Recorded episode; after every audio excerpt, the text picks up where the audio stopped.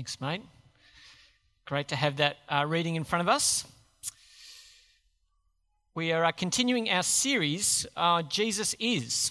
And today we're looking at two potential answers Jesus is good for you, and Jesus is one religion among many. I put them together because I think they kind of uh, account for a similar sort of answer, um, although they're, they're both distinct. It's more or less saying uh, it's all relative. Okay? And what I'm going to do today is hope to show you that that is not the case and have us work through that really carefully. At the end of the sermon, I'm going to have some opportunity for question time. So, as we're going through, if things spark your interest, please jot them down and we'll have the opportunity to answer those questions uh, at the conclusion of the sermon. So, how about I pray and ask for God's help? Heavenly Father, thank you that you are present this morning. Thank you, Father, that in this place your word has been read. Father, we ask now that by your Holy Spirit you might prepare our hearts unclenched fists, soften hearts, unstop ears, and open eyes. Heavenly Father, we pray that this word might impact and change us today for your sake. Amen. Also, we want to be thinking about uh, who Jesus is. And the way we're going to do the sermon is the way I've been running them uh, through this series. We're going to take a little walk in this worldview. We're going to consider what the Bible has to say, and then we're going to see what we should do with it if that's true. We're going to work out what we should do if that's true. Well, let me start by considering a little bit of uh, this worldview. Uh, someone says to you, you know, you say, I believe in Jesus, and they go, oh, that's good for you. D- do you know this answer? Oh, I'm really pleased that you've found something that's good for you. I, I want to think about that a little bit. What's happening in the head of the person that tells you, oh, that's, that's good for you? I think, firstly, potentially, they're thinking, well, this is awkward. You just mentioned Jesus publicly. And since we saw a couple of weeks ago, 45% of Australians don't talk about religion at all, all of a sudden we're talking about religion. How awkward. So the first thing I think they're thinking, oh, that's good for you. I'm out of my depth. This is profoundly awkward. Secondly, please don't say anything more, I think is what they're thinking after that. So when I say to you, oh, that's good for you, I'm expecting that you don't come back and say anything else to me at all. And what I'm secretly hoping, I suspect, is you're not too into it all, are you? Do you know what I mean? Like, there are some people who are just over the top with religion. You're not one of those, are you? It's good for you. I, I think this answer, if, if we think it through, I can't help but feel that it's actually a little bit condescending. Do, do you know what I mean? Oh, that's good for you. I don't have need for such things, but I'm pleased that you do. Good you. Do, do you get where we're coming from? I want, I want to think about that condescending nature a little bit more. Uh, it's really interesting. If you say that's good for you, right? If Jesus is bad, then you're saying you don't care about me. Do you follow the logic? Oh, that's good for you, right? Well, if Jesus is a bad guy, then when I say to you, oh, that's good for you, what I'm really saying is, I don't care about you. But I suspect most of the people who say, oh, that's good for you, think that they're saying that Jesus is basically harmless. Oh, that's good for you. Nothing good or bad can come from that. Jesus is basically whatever. He's in the meh category, okay? So I think you're basically saying Jesus is basically harmless. Fair enough. But here's the interesting thing then. I, I want to think with people who say that's good for you, then perhaps he can be good for you too, can't he? Do, do you see? See, if Jesus is bad, then you're being really nasty to me. But I don't think when you say that, you're thinking he is bad. So if you're thinking he's kind of good, then let me challenge you and say, could he be good for you? Do you see? Okay, that, that's, that's answer number one. Jesus is good for you. Answer number two, Jesus just one religion among many. This is kind of where that conversation may go if you say something else after you've got patted on the head. Right? So I hope you're not too religious. Oh, actually, I go on Sunday. Well, after all, Jesus is just one religion among many, isn't he? And you can feel what, what are you expected to do at that point? You're expected to what? Agree, aren't you? After all, it's just one religion amongst many, isn't he? Weight of pressure pushed to you, and it's your job to say, oh, yeah, yeah, yeah. Mm. Do, you feel that pressure? I do in those sort of situations. And I think if you put your head in, in the mindset of the person who says they're all pretty much the same, I think one religion amongst many, they're really saying they all look pretty much the same. From my, from my perspective, this is the person saying it to you. From my perspective, they're all pretty much the same. And to back it up, they can say, I know some different religions. I know some people from different religions. You know, Bob in accounting's a Buddhist, yeah? And I think Muhammad might be a Muslim, maybe? So I know those guys, and, and they're all doing the same sort of jobs we're doing. They're all, they're all good guys, I guess. It's just one religion amongst many, isn't it? Or alternatively, depending on your mindset, if you're being generous, I think that's what you're thinking. But there are some people who say Jesus is just one religion among many, and this is what they'll mean they're all equally bad. Yeah? There are some people who really do think this. It might shock you if you're sitting in church this morning, but some people think this religion is the seed of all evil in the world. All wars are caused by religion. So when they're saying it's all equally bad, what they're actually saying is, you know, just add Christianity to the mess of disaster that's in the world. I want to suggest to you that this answer is a little bit more aggressive than the other one. I actually think that this answer is really arrogant. It's saying, I've got a perspective on the world that you don't see. So someone's just said, I follow Jesus, I go to church on a Sunday. Oh, well, they're all just one religion anyway, aren't they? They're saying, I think essentially, you're saying that you know more about my religion than I do. Do, do you see what I'm saying? When you say they're all just one religion, what you're saying is, well, I see, little Christian, I see what you can't see. See, you're a Christian, but what you don't know that I know is that all religions are the same. You see how insulting that is? Have you, as a Christian, ever thought about other religions? Are you aware that there are other religions in the world? Did you become a Christian from another religion? Don't worry, I'm telling you, they're all the same. It's pretty arrogant, isn't it? Secondly, I think probably more likely, rather than saying that all religions are the same is a careful reflection that you've made on the world, it probably means you haven't thought about it much at all. There's a God thing in the world, and people do religious stuff. See, they're all the same. It's like saying tennis has a ball in it, it's the same as soccer. Backstroke is exactly the same as freestyle. They're all in the water, they're all sports, they're Olympics. Did, did you see, if you look at the blur your eyes level, religious stuff, God, prayer, they're all the same, but it's really arrogant and it hasn't investigated at all what's actually going on. Thirdly, I think the person who says aren't all religions the same is generally someone who doesn't have a religion.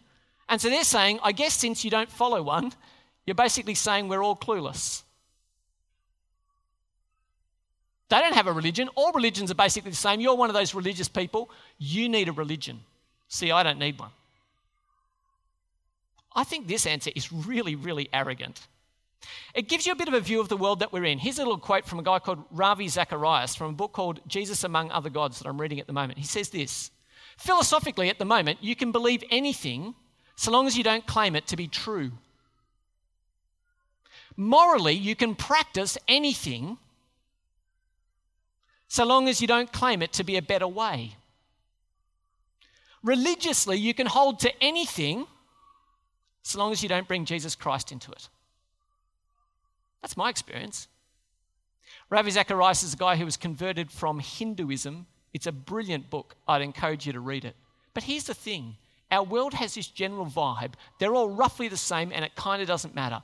I would say that either of those answers are either condescending or arrogant. This morning, I want us to have a look at what the Bible has to say, and I want you to be able to conclude for yourself what is going on when it comes to religion and the Bible. So you could say, hey, the Bible just teaches you about only one God. So if you're here today and you've been a Christian for a while, you're just being indoctrinated, right? The Bible, your holy book, only tells you about one God. Well, let's test that out in practice. Let's have a look. I want to give you my uh, Bible timeline. Uh, this is the Old Testament on the left hand side, New Testament on the right hand side. I've got some pictures to kind of have the major events of the Bible. Let me test the theory that the Bible is only telling you about one God. Well, it starts off that way, doesn't it? In the beginning, God created the heavens and the earth. How many gods are around? One. Okay, that's good. We've only got one. Once we get to Abraham, however, Abraham is a man who's the center point of the whole Old Testament. Abraham is the man on whom the promises are made. Guess where he comes from? A place called Ur of the Chaldeans. Guess what they have there? Other gods. God goes to modern day Iraq and grabs a bloke who's a shepherd and says, Hey, you, I'm going to bless the whole world through you.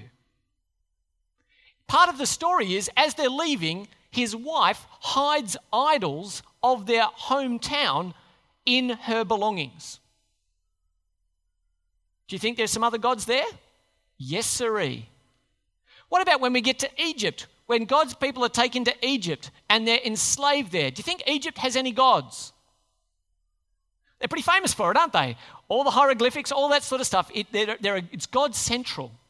Now, in Egypt, we see magicians engaging with Moses. Moses is speaking for God, and there are magicians from another religion doing stuff to say, hey, see, we're matching this. Do you remember the story? And then the 10 plagues are specifically answering a whole bunch of Egyptian deities. I don't know if you knew this, but there's a god of the sky. And so what happens? Ra, who's the god of the sun, blackness comes over the whole nation. There's a God of the Nile. Guess what? It turns to blood and death. There's a God who's a frog. Guess what? The frogs invade their homes. Whatever way you turn, there's a God who's a cow. What happens? The cows die. At every point, the plagues are undoing the power of the gods of Egypt. Does the Bible know about other gods? Apparently, in Egypt, it does. How about when we get into the promised land? Well, we have a land filled with the Hittites, the Perizzites, the Hivites, the Jebusites, and all the rest of the ites. Why do they need to get cleared out? Because they have other what? You're catching on, aren't you? Because they have other gods. Now, you might think that God's people then got rid of them all, but the story is much sadder than that. In Israel, we meet the fact that the people of God are turned away to Baal and Molech and the Ashtoreths and various other gods, the people of God are led astray continually under the kings of Israel. They are idolaters, and in fact, they are so bad at following other gods that eventually God kicks them out of the promised land and into exile where they go to Babylon. And the Babylonians have their gods be stronger than the Israelites because they won, you see. And what do we find in Babylon? Well, we find Daniel standing up we find Shadrach, Meshach, and Abednego refusing to bow the knee to an idol, to another God. Do you think the Bible knows about other gods? And then in Isaiah, when they return, we see prophecy that one day all the nations of the world will stream to Israel and worship who? One God. The Bible isn't naive about the fact that the world is filled with other religions, but it is absolutely unequivocal in saying the God we worship is the global God, not the God of this patch of earth. Does that make sense? In fact, my research said there are 51 other deities mentioned by name in the Bible. How radical is that? 51 other gods are mentioned by name in the Bible. Well, what about Jesus? Did Jesus? Was Jesus aware of other gods and a competing environment when he was teaching? Well, I would suggest to you he was. Do you remember the bit where, uh, where Jesus gets told uh, that tricky question about the coin? Will you pay taxes to Caesar? Do you remember this, this scenario? And on the back of the coin was an image of Caesar. And we kind of go, yeah, we've got the head of the queen on the back of our coins. It's bad for us, though, because we pay no attention to monarchs, okay? But for them, Caesar was a god. He was worshipped around the empire as a god, and sacrifices were made to him.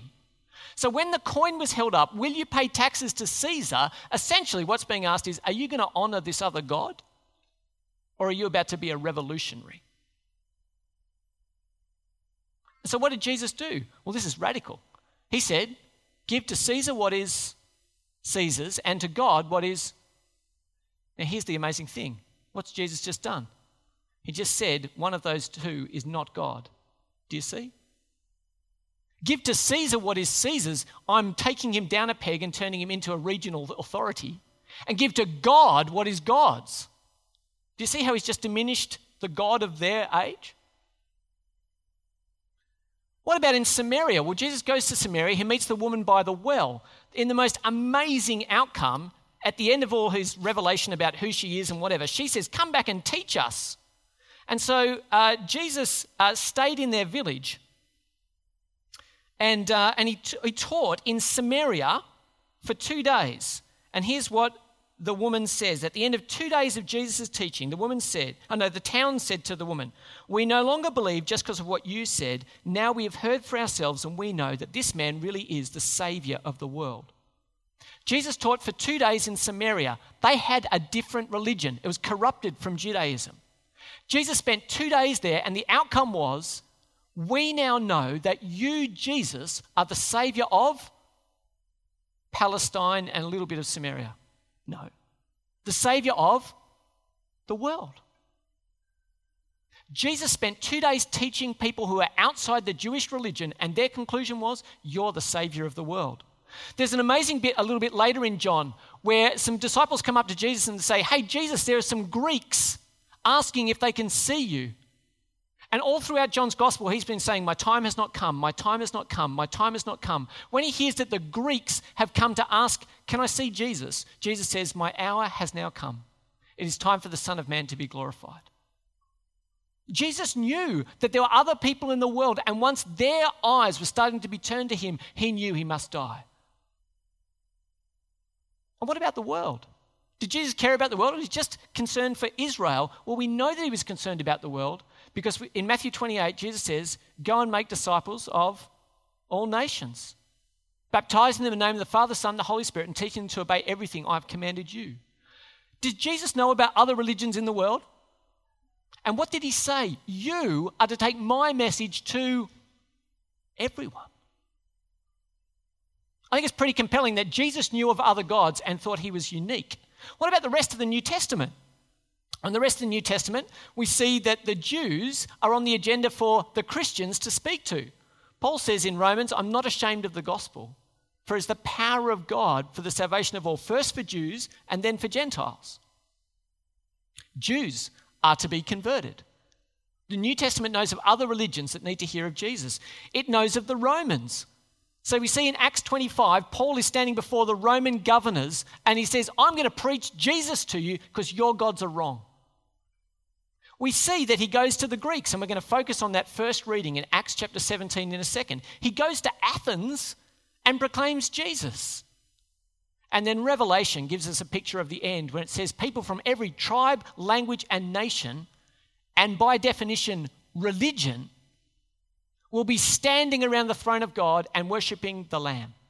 That's the picture of the New Testament. So let's take a closer look at Paul in Athens. Athens is pretty impressive. Has anyone been? Has, Jeff, great. It's pretty impressive. It's got some really cool old buildings in it, not least of all this one here. Anyone know what that is? Sorry? Parthenon, absolutely. Have a listen. We're going to, uh, it's on page, what page was it? 1111. All the ones in your Bibles. Go to Acts chapter 17. We're going to have a look at uh, Paul's journey to Athens here and what happens while he was there. Acts chapter 17, page 11111111. All the ones that you can find in your Bible. Uh, and, and uh, I'll pick it up in verse 16.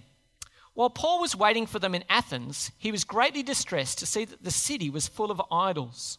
So he reasoned in the synagogue with both Jews and God fearing Greeks, as well as in the marketplace day by day with those who happened to be there. A group of Epicurean and Stoic philosophers began to debate with him. Some of them asked, What is this babbler trying to say? Others remarked, He seemed to be advocating foreign gods. They said this because Paul was preaching the good news about Jesus and the resurrection. Then they took him and brought him to a meeting of the Areopagus, where they said to him, May we know what this new teaching is that you are presenting? You are bringing some strange ideas to our ears, and we would like to know what they mean. All the Athenians and the follower and the foreigners who lived there spent their time doing nothing but talking about and listening to the latest ideas.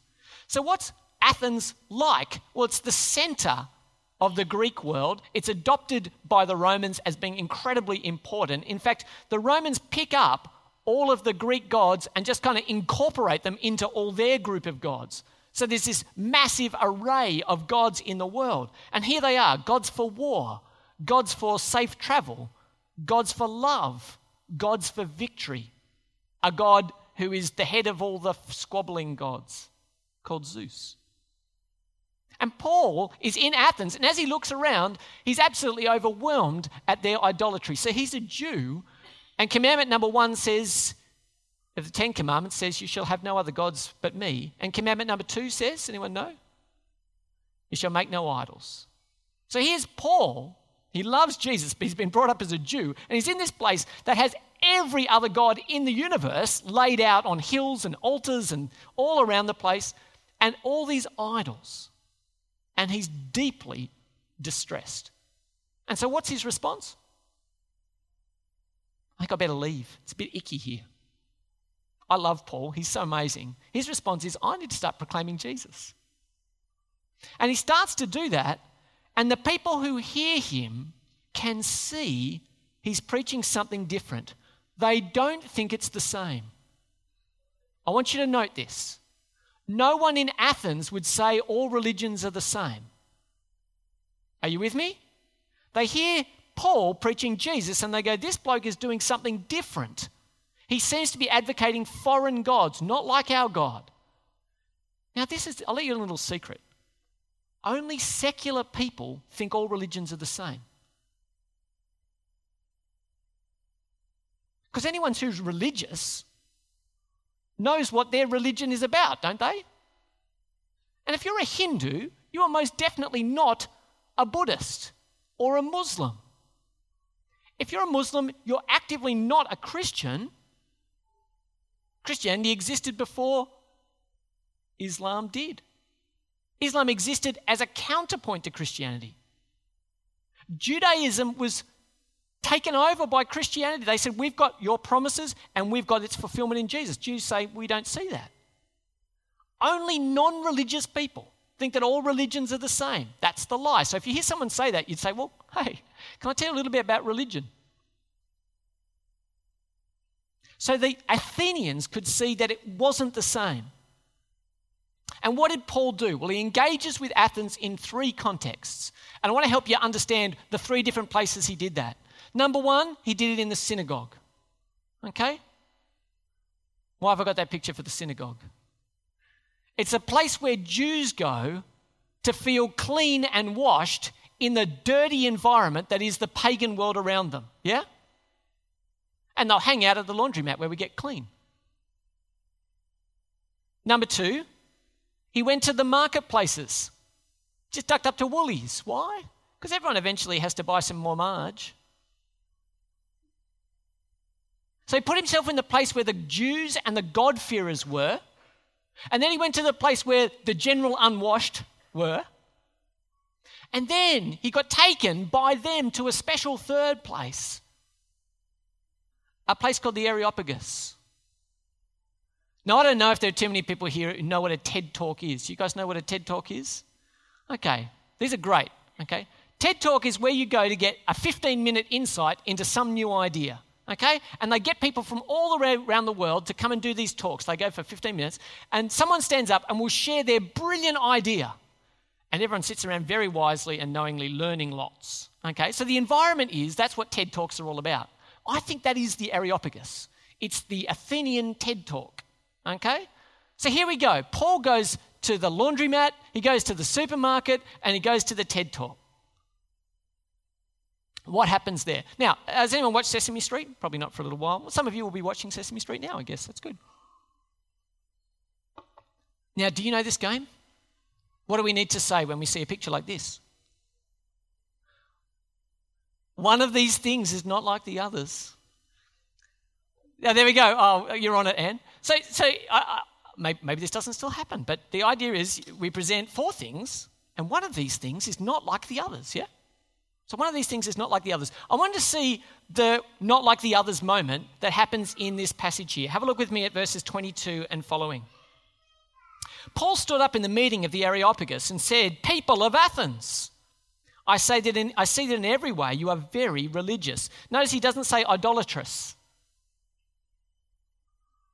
I notice that you are very religious. For as I walked around and looked carefully at your objects of worship, I even found an altar with this inscription To an unknown God. So you are ignorant of the very thing you worship, and this is what I am going to proclaim to you. The God who made the world and everything in it is the Lord of heaven and earth and does not live in temples built by human hands. He is not served by human hands as if he needed anything. Rather, he himself gives everyone life and breath and everything else. From one man, he made all the nations that they should inhabit the whole earth. And he marked out their appointed times in history and the boundaries of their lands. God did this so that they would seek him and perhaps reach out for him. And though he is not far from any one of us, for in him we live and move and have our being, as some of your own poets have said, we are his offspring. So Paul says, as I wandered round Athens, I saw you're very religious. And I noticed one of these things is not like the others. There's actually an altar here to an unknown God. If we had another half an hour today, I'd tell you the story behind that. Ask me in question time. It's really exciting. But he finds an altar that isn't to Zeus, it's not to Dionysus, it's not to Aphrodite, it's not to any of those. He says, I found an altar to an unknown God, and that which you worship in ignorance, I am going to tell you about. You see, there is one God. Do you see how he does it?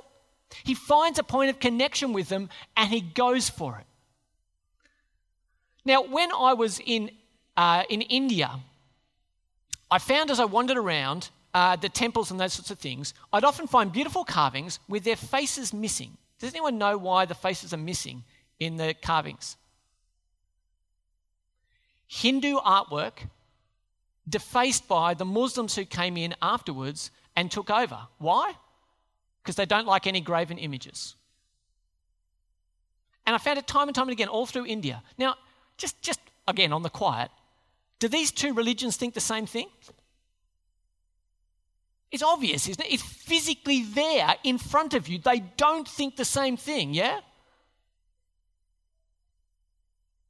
Have a look what happens in Acts 29 to 30, 31. Since we are God's offspring, we should not think that the divine being is like gold or silver or stone, an image made by human design and skill. In the past, God overlooked such ignorance. But now he commands all people everywhere to repent, for he has set a day when he will judge the world with justice by the man he has appointed. He has given proof of this by raising him from the dead. See, he rebukes their idolatry, says, Don't make idols if that's what the true God's like. And he preaches for repentance. How gutsy is he in a TED talk? Right? So, what he says is, Hey, Athenians, I want to tell you what the true God is like the true God. The true God is the creator. He needs no temple, he needs no offerings, he accepts no idols.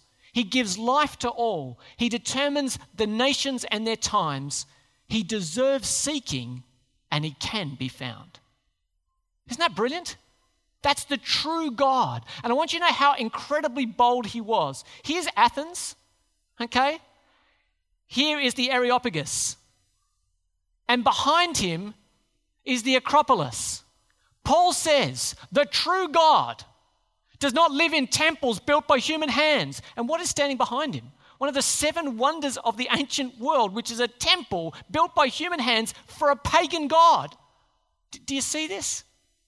It's, it's incredibly bold. The true God is not made with idols, He will not be worshipped by idols. He's in a city full of idols, and he proclaims Jesus in the midst of it all. He knew other religions and he unapologetically proclaimed Jesus.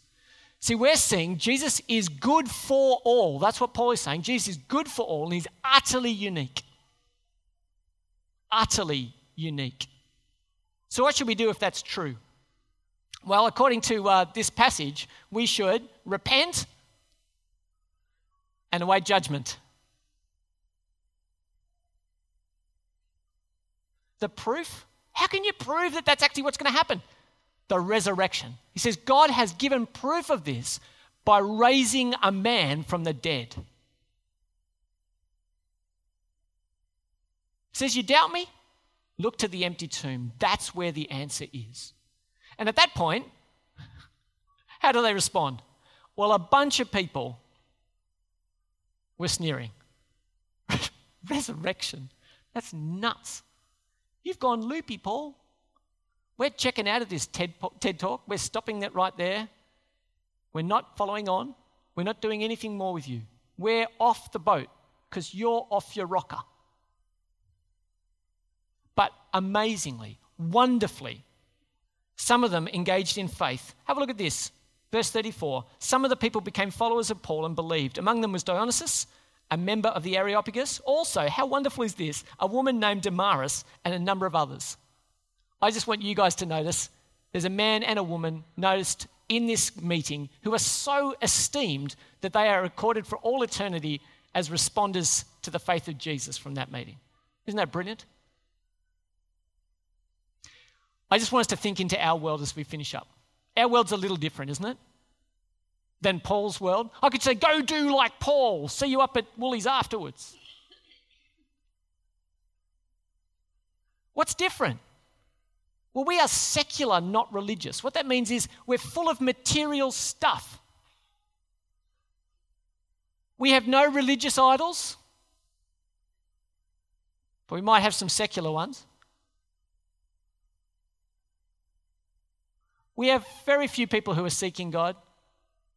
We've collapsed down to smiley facing and sad facing things.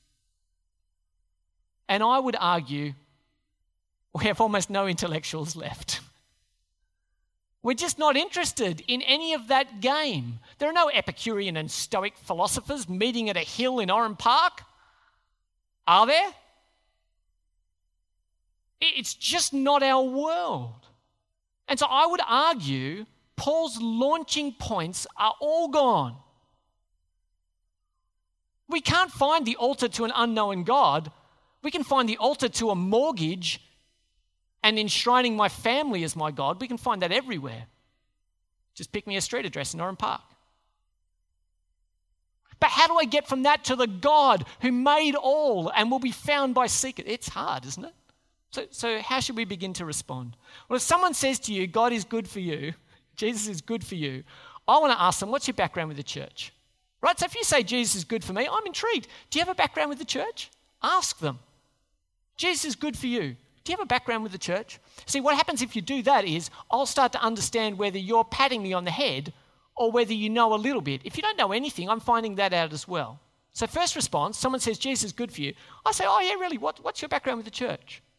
And secondly, once we've had that conversation, I want to ask people could he be good for you too? Hard or okay? They say, Jesus, oh, that's good for you. Yeah, well, tell me about your background with the church. Blah, blah, blah, Do you think he could be good for you too? Possible? Why would we want to do that?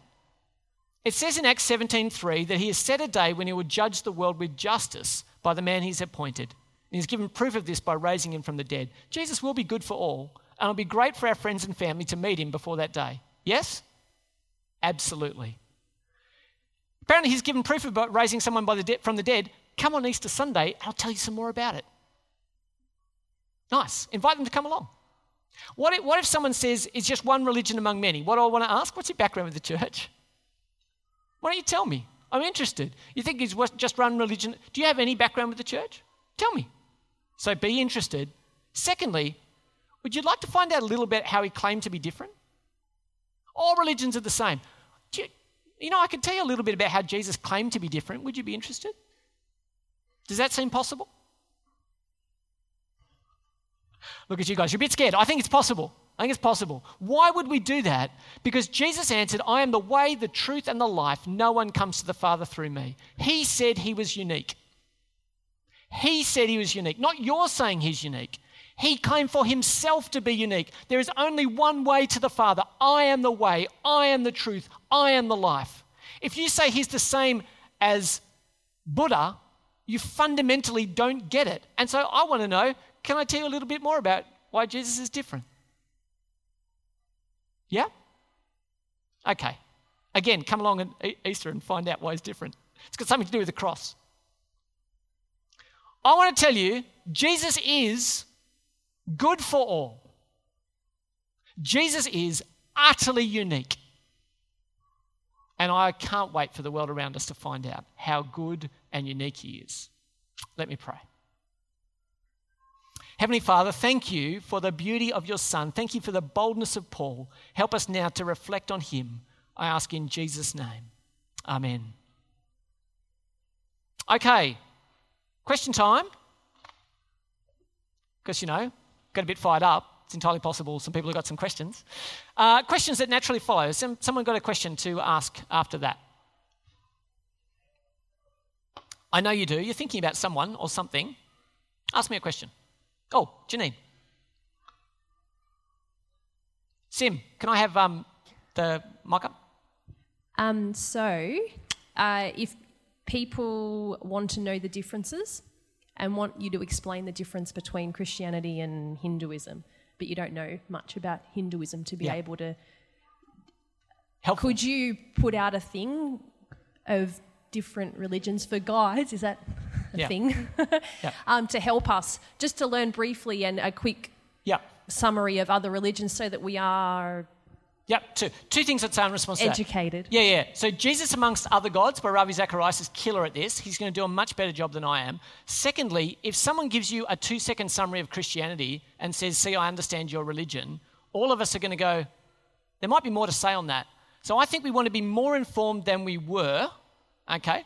But my one page summary of Hinduism is probably unlikely to do it justice. Does this make sense? My take is when I get to say to someone, I think Jesus is different, I'm going to not pretend that I know every religion in the world.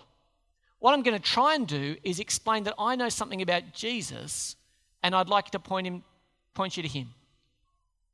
So uh, I might know some of the basic things about Hinduism, uh, 330 million gods or something like that, versus one God. That's a difference.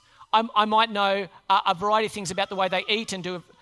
But, but beyond that, I'm, I'm kind of pushing into what I don't know. I prefer to stick, and this is my general rule with all apologetics, answering people who have questions, is to say if I stick to Jesus, I'll be most likely to talk about what I know, and I'll be most likely to bring the person who's going to make all the difference to them before them. Does that make sense? But yes, so uh, Jesus amongst other gods by Ravi Zacharias, do some homework, and I'll see if I can put some links together for you. Is that all right? Good. Anne.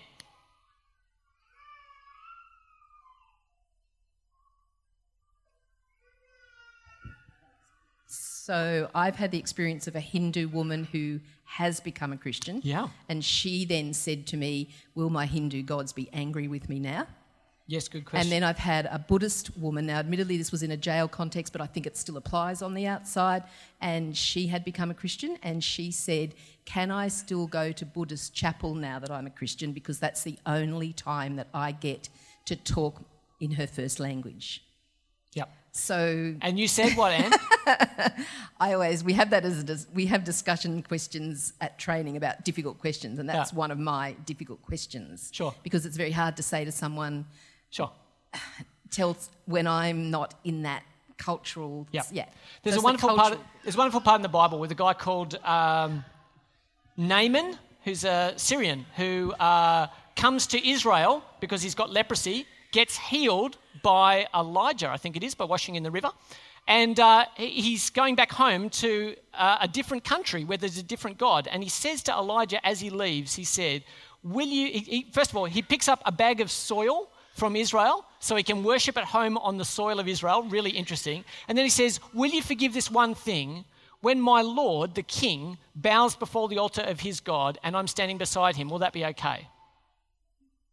And I think the answer from the scripture appears to be go and worship Jesus. And if you find yourself in a social situation that obligates you to be there, so be it. Your heart will be devoted to Jesus. And it's the same with eating food from idols and a variety of other things in the New Testament.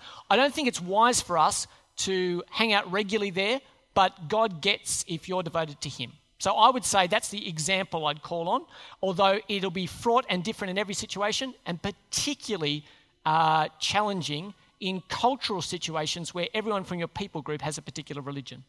And I guess I'd want to say uh, grace and wisdom would apply there.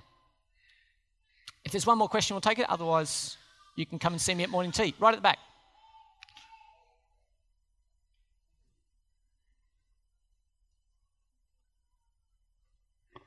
Yes. Uh, my question is directly to the idols. The idols are made by the hand, right? They don't see or hear or feel. I want to know what gives them the power um, to be God than the, the, the, the living God that created the, the heaven and earth. Yes. So an idol is, is merely a construction of man. How is there that this, is, this idol represents power in the world? Is that kind of your you think? I think that there is, we believe, Christians believe, in a spiritual realm where there is one God over all and a world that has demonic power in it. That's real. And it wants to subvert people and enslave them.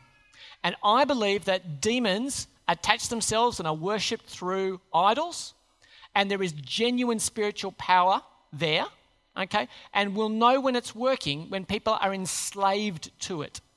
So I can't feel safe or confident until I've done my offering to the altar. Yeah, all sorts of different religions will have this enslaving nature, okay? And so I would say there's a demonic power behind the idol, although it is nothing in itself. And we need to be very careful about the reality of evil power in the world that is directed as worship to other idols.